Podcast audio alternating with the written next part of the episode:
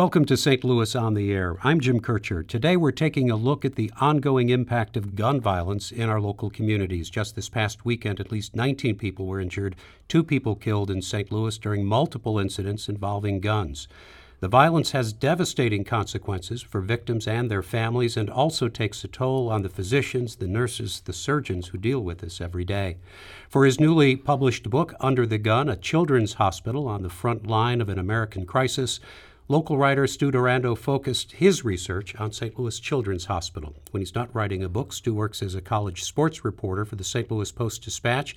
He joins me now in the studio. Stu, welcome to the program. Thank you for having me, Jim. I appreciate it. Yeah, the it's it's a powerful book, I have to say, and I, and I, w- I want to say this: no matter I think where you live in the St. Louis area, no matter what your politics are or your stand on gun issues, I think this is a good book to read because it gives you so much information. Um, about the reality of, of what we're dealing with. And I see this on the news every day, and I see it in the paper every day.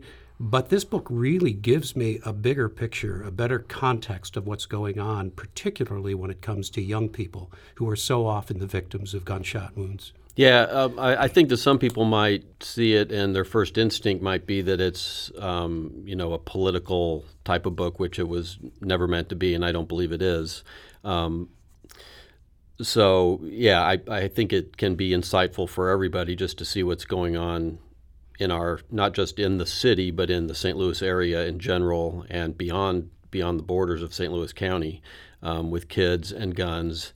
Um, I, what I tried to do, two things that uh, hopefully you've found in the book was that to touch on a lot about how it impacts the hospital internally, the people, um, you know, the resources, the, the systems and, and what they go through to be able to handle this problem, and then also the victims and their families. And I was able to um, include seven or eight stories of families and kids that were impacted. Yeah, certainly a lot of attention uh, this week on the death of the promising athlete in Belleville, Jaylon McKenzie. But I'm also looking, after reading this book, there's a 15 year old girl who was also shot, critically injured. I don't know the status of, of, of her condition. But that's another part of this the, the devastating impact that, that gunshot wounds can have. Yeah, I mean, when there's um, you know someone like uh, the young football player who was known uh, to some extent because of his uh, athletic prowess, it becomes a national story, and some of the other stories get overlooked uh, because it happens so often now. I think that a lot of things don't get reported or they're just skimmed over by the news, and, and people don't always hear all of the things that are going on just because we're getting kind of maybe numb to it or whatever the case may be. Um, but a case like his can maybe further focus, you know, refocus people on on the problem as a whole uh, not just in St. Louis, but overall around the country. Yeah, and we do stand out. Uh, we're not just another city when it comes to gun violence.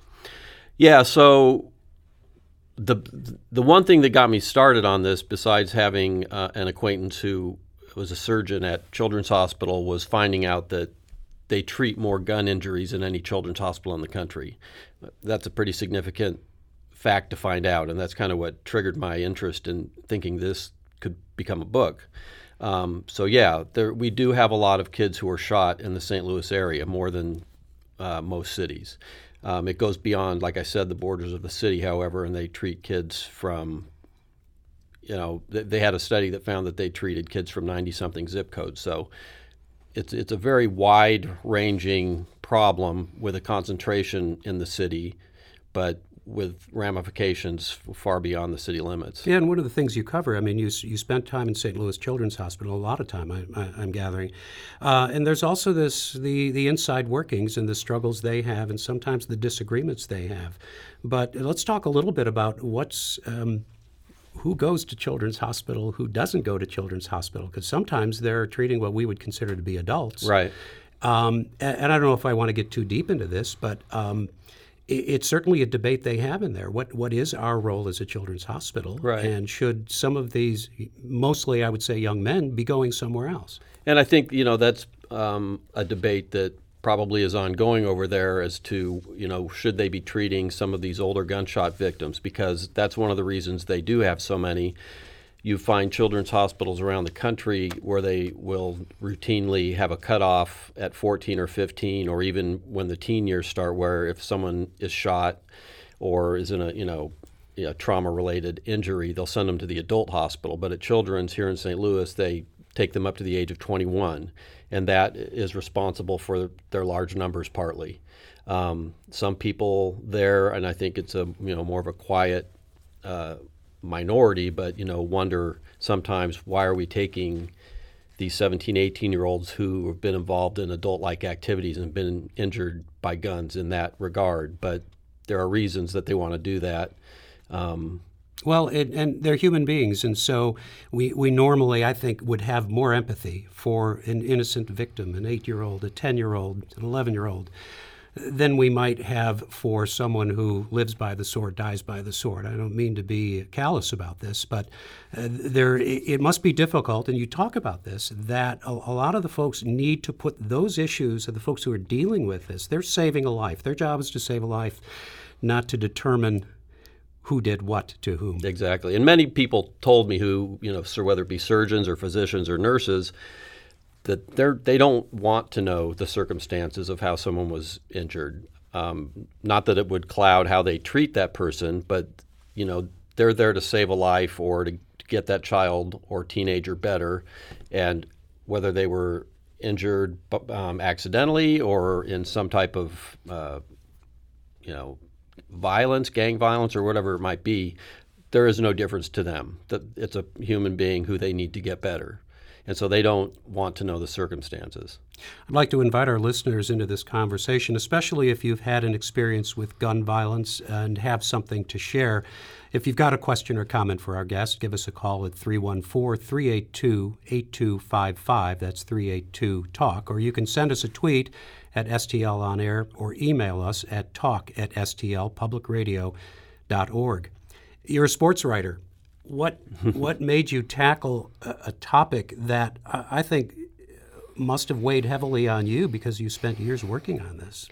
Yeah, well, I I, um, I can't say that I saw it coming, uh, the project, but I'd always, you know, everyone thinks they have a book in them, right? And um, I'd always wanted to write a book. I'd never given it serious consideration, but uh, Dr. Martin Keller, who was an acquaintance of mine, um, and who plays a major role in the book. A major role in the yeah. book, you know, kind of the quote unquote main character. He's um, started talking about the things that were going on at Children's and how bad the problem had become.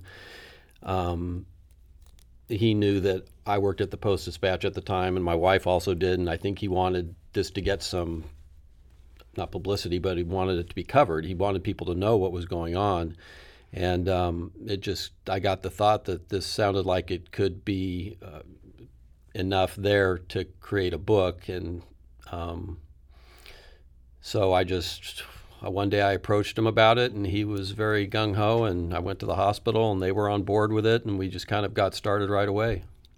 Yeah, it. Uh, one of the things that struck me as well is that how many you, you might have six people in a in a uh, emergency room trauma dealing with a gunshot wound. Um, it takes a lot of people, it takes a lot of organization.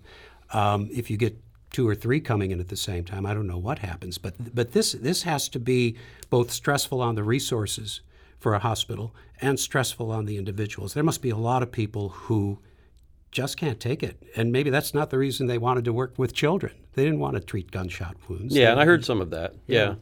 Um, yeah, there are, um, there can be very. It takes a lot of people to treat a, a gun injury, um, even a, one that might be considered a minor injury. One case that I witnessed uh, from the trauma bay through the operating room, there were 15 to 20 people working on the teenager uh, when I was there um, when he was in the ER and some for more severe cases you can have even more. And then it's also a teaching hospital where you have WashU medical students and residents passing through doing rotations uh, at children's.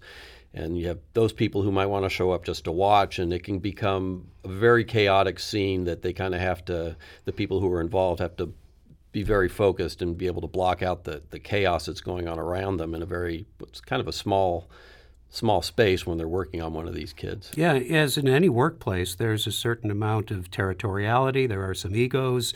There are some people trying to introduce new practices that maybe other people are trying to resist. I'm not saying that you know the hospitals are any worse off than any other place, but but these are huge issues when you're dealing with saving lives, and, and they they must have a lot of arguments about how be, how to best proceed and staff and techniques and those things. I mean, Yeah. you and I might be totally disagree on how to handle a patient that comes in. You want to do one thing, I want to do another thing. They have to figure that out. Yeah, and at one point, while uh, during the course of working on the book, they actually went through a process where they kind of reorganized um, the trauma bay for one for these injuries, so that they could thin out a few of the people who were there, maybe extraneously, so that they wouldn't have quite so many voices, quite so many hands, and and p- people that were there to kind of create more of the chaos. Let's take a call from Giles calling from uh, Clayton. What have you got, Giles? Yeah, how you doing? Go How ahead. you doing? Hello? Good. Yeah. Yeah, I was just talking about the fact that uh this the culture that we've been created in this in this country right now, especially in St. Louis, uh, with the young guys, you know, they have no hope, no no sense, nothing means nothing to them. They come from broken homes, and the gun gives them power. So it's kind of like they, it's just they reaching for this area because they've been traumatized early in their lives with incidents of uh, neglect or abuse, uh, and now they got older and they're able to get a gun, and it gives them some sense of of, of, of power, and that's and that's what that's what's going on in our society today. You know, especially in St. Louis, Missouri. It's, I guess in all the urban areas all across the country. Yeah, I think that's So- right. And you address some of that, Stu, in the book. There, there is a gun culture. And some people are on the receiving end of that. I mean, from the hospital uh, standpoint. And, and some people are living within that culture. Uh, a lot of those kids are, as they say, they were sitting on the porch or sitting in their, you know, in their bedrooms or sitting in the back seat of a car.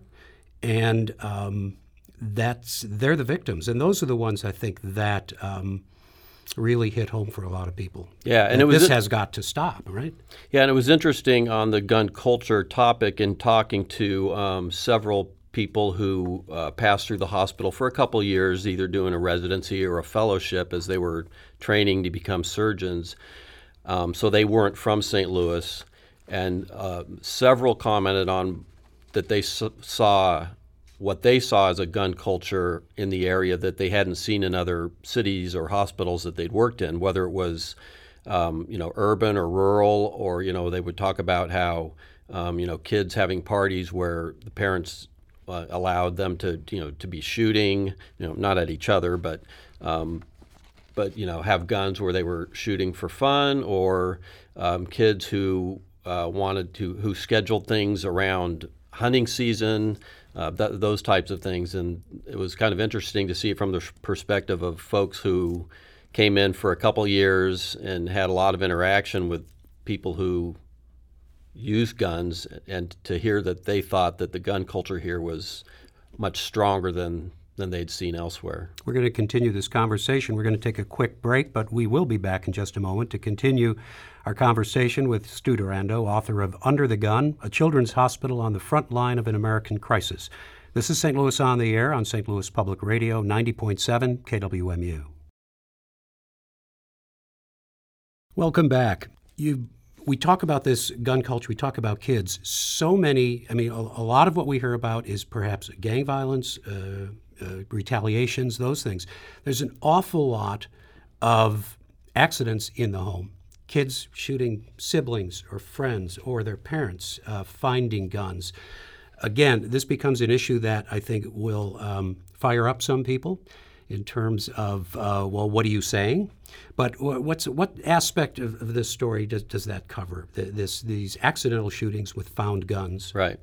So, um, in the last uh, six, seven years, the, the hospital conducted a study. They wanted to look at their gun injuries. And so they did a study of five years of patients they had treated for gun injuries, uh, 16 and younger, because 16 is the pediatric cutoff in Missouri. So they, for the study, they cut off at 16. And they found that nearly, it was about 32% of the injuries they treated were accidental shootings. Um, of those accidental shootings, uh, 80 some percent, 82 percent, I believe, were in the home. uh, usually with guns that were found laying around, uh, siblings shooting each other. In some cases, it was uh, people shooting them, kids shooting themselves. And I'm not talking about suicide attempts. I'm just talking about handling a gun and the gun going off and them shooting themselves. And so I think they were a little bit surprised to find that the number was that high. The percentage was that high on the accidental shootings. And when they got done with their study and they presented it at a conference in Chicago, they asked uh, Cardinal Glennon to submit their numbers for the same period. Um, Cardinal Glennon also sees an awful lot of yeah. gunshot injuries, not quite as many as children's. But when they added those numbers in, the accidental shootings remained consistent. So, you know, kids are getting hold of guns, and we hear about it all the time. You know that you know I think there were a couple in December actually, where I think one gun was found in a parent's backpack while the parents were out, and there was a shooting, and there was another one where a gun was found. I don't know where in the home, but you know, people leave their guns out, accessible and loaded, and kids are getting their hands on them. Even if they've been lectured to. And sometimes, yeah, yeah. You, you, you know, you can you think you know how your kids are going to react because you've talked to them, but kids, kids are kids, yeah. and they're curious, and sometimes I guess they find a gun and it's just. Uh, yeah, too often. Jack's calling in from Baldwin. He's got a comment on gun control. Jack, go ahead. Uh, yeah, thanks for taking my call. I um, just want to respond earlier to your uh, comments. You know, gun control. I, I don't think any of these gun control uh, laws are a solution to the problem. Uh, for example, you know, I, uh, I grew up in a rural area, and everyone has guns, lots of them. Uh, you know, they've got high-powered rifles, AR-15s, and there's just not any gun violence there that you see in St. Louis. You know, same laws, but there's just, a, like you were saying, a gun culture. There's different gun cultures, and for some reason, the you know people in St. Louis thinks it's okay to you know, someone's giving them a hard time to shoot them. You know, yeah. They, I think you bring up an thought just doesn't occur in, in, other places. Yeah, you bring up an interesting point. When we do say gun culture, we were talking really about an urban gun culture, but of course there is a gun culture in the United States, a rural gun culture, uh, uh, hunters. Uh, yeah, no, I was talking about both. Yeah. yeah. I was talking about so both. Let's let's, let's uh, and and I don't believe you heard the words gun control come out of my mouth since I've been sitting here actually, and I don't know even if that term is in the book. It, may be in. Um, I think I was the one who said if you this yeah. eventually will turn to a debate about gun control, yeah. whether you brought it up or not. Yeah.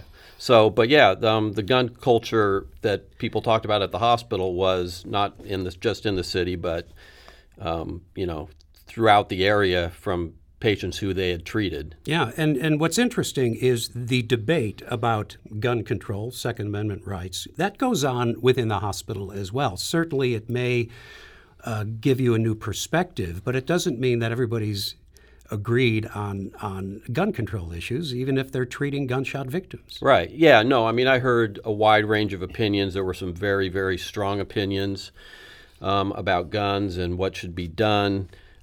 Um, there are people who I talk to who grew up with guns and have, still have guns in their home, and there are people who treat children with injuries, but you know they they may not have the same opinions about guns and what we should do, but their common agreement is that we need to do something that helps these kids avoid these injuries at such a you know a frequent occurrence. Yeah, this becomes the issue, and you, you get into this with, with some folks who are doing this. So at the, at the emergency room, they're dealing with the end result of this. Other people are dealing with um, making shootings preventable, avoiding whether it's um, let's say street violence, avoiding that, or avoid you know preventing accidents.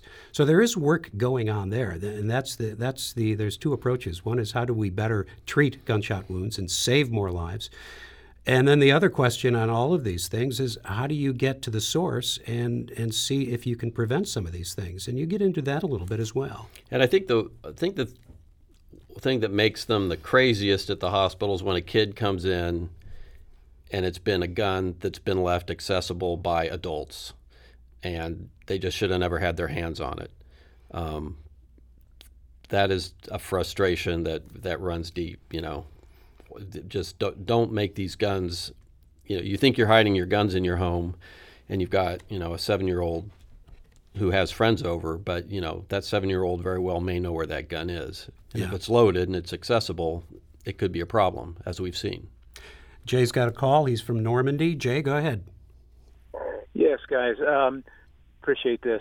I uh, I grew up in part in a, the big town of uh, Newburg, Missouri, population 800, and uh, my grandfather though did have guns, but they were not AR-15s and and uh, the type of guns that uh, that we're seeing nowadays on the street. But I I will have to admit I knew where the guns were, and I could climb a shelf and and and see a, a 38 revolver up there and such like that. But you know the gentleman that's called a little bit ago, Jack or whatever. Um, you know he doesn't. He's ignoring, by the way, that uh, that suicide by gun in rural areas is a big problem and a big number of uh, a percentage of suicides are by guns in those rural areas that he thinks are all that safe and pristine. But um, you know, the, the, we need to limit gun access. We need to have better laws. There's no need to, to have people that that have had mental problems and uh, and are in the, the the course of a big family dispute. What is it called? A red handle law. Those kind of laws would would help a lot. And um, and this Missouri legislature trying to have more less limits on guns, guns in fraternity houses. It's just yeah. ridiculous. Well, you bring up suicide, and that is uh, an issue that that comes up quite a bit um, in, in this in on this issue, not in the debate, but just in the issue of, of guns. Right, and some people want to just factor out the suicides when the when they have the gun debate and say, well, you know, for whatever reason, they those don't matter somehow. Um, I didn't deal with suicide in the book. I wanted to, but in the book, I I really couldn't because Children's doesn't see kids who come in um, who have attempted suicide. The re- uh, the reason being is that when you attempt suicide with a gun, it's almost always quote unquote successful. Right. So those kids don't make it to the hospital. Um, I think they had one maybe in the time that I was working on the book, um, somebody who had tried to kill themselves. So um, yeah, it's a huge, a huge number, and there are studies that show, and you may or may not believe the studies, but that show that if there's a gun available in the home, that the you know the chances of a suicide attempt go up. Um, and that's the, the one of the things that struck me was the repeat uh, victims. Yeah. That that that coming in uh, the recidivism, I guess, of, of gunshot. Not, i don't mean to make light of it, but people who've been shot once or multiple times. Um, that that just sort of jumped out at me. Yeah, there was one boy who um, was back, um, I think, with his third uh, gunshot injury, and he was still relatively young, 14 or 15. But um, uh, they have really worked to reduce the recidivism, which used to, you know, sometimes you'll see it at hospitals for gun injuries, it'll be as high as 10%. And I think Children's was, as, was up in that range for a while. But the, their social work, um, they have a program called the Victims of Violence Program. I think they've renamed it since but it offers when um, a child or a teen comes in with a gun injury and they've been injured through some kind of a, a violent act as opposed to an accident, they're offered uh, a mentor basically to work in this program for a year to work with the kid and to work with the family to try to, you know, show them, you know, there are different ways to handle situations and and they had quite a large amount of success with that. Um, they don't always get the people to be willing to enter the program, but of those who had entered the program, the last I checked, they actually had zero, zero who had been shot once who had returned with another gunshot wound, who had gone and completed the, the program. How long did you spend doing this? I know when you when you go yeah, into a, a project, yeah, you think, well, okay, I'll spend six months looking at this and, and six months writing the book or something. But uh, tell me that process, how it unfolded for you, and when you realized. I know when I do, for example, do a documentary, sometimes the problem is knowing when to stop. When do you? Yeah, very much so. Yeah, because the story always continues. So, so how long were you at this, and when did you realize you were going to get in deeper than you expected? Um, I, yeah, I had planned on kind of doing. Um, you know, my idea was you know a year, a year in the life of the hospital with this. So maybe a year reporting and then writing it and getting it published maybe in two years. Um, I, it ended up taking six years, and probably the last year was all the editing and um, figuring out how to publish it and so on. And five years was researching and writing. Um, and you're right. You just you keep finding things you want to pursue and report on and do interviews and you want to find out how these victims are doing too. Yeah. And you know, even that, what happens two years later, the, story for a, a, victim who's recovering. You know, you might you want to go back ten years later as well and see how this has impacted their life, you, and you can't do that unless Yeah. you want to write volume two. Yeah. And the one thing, you know, uh, my wife told me, you know, it's you can't rep- just keep reporting on this. At some point, you've got you've got to kind of right. cut off the reporting and say I'm done. And that that was a difficult thing. Um, but I probably largely kept going on it in part because I didn't have a publisher and I didn't know how the thing was going to get Right, created. right. And I ended up self-publishing the book. Um, but yeah, the first uh, boy in the book who's in that first chapter, um, who arrived basically dead, who they saved his life, it took me about three years to even find him. Um, and then I visited with him a couple of times. Um, and so he's, you know, he's he was saved. Um, he's living his life. He's in a wheelchair. But this affects the whole family, and a lot of these Um, Yeah, victims don't have deep resources. Right.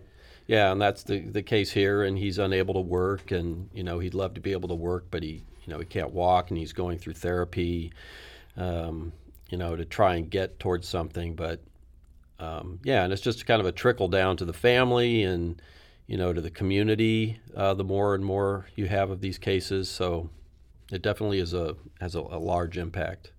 So you've gone back to uh, sports writing now, your day job. But what, what one of our listeners said, do you see any intersection between what you wrote about in the book and being a sports writer? He was thinking about the recent protests by athletes in response to social justice issues. A lot of collegiate athletes do come out of urban environments. Does does it inform your work? Do you at all, or are you just back happy to be writing about sports? Well, I always like writing about sports, and uh, yeah, I never really thought ab- about there being, you know, I separated them for the most part, and they were two different worlds for those six years I was doing it.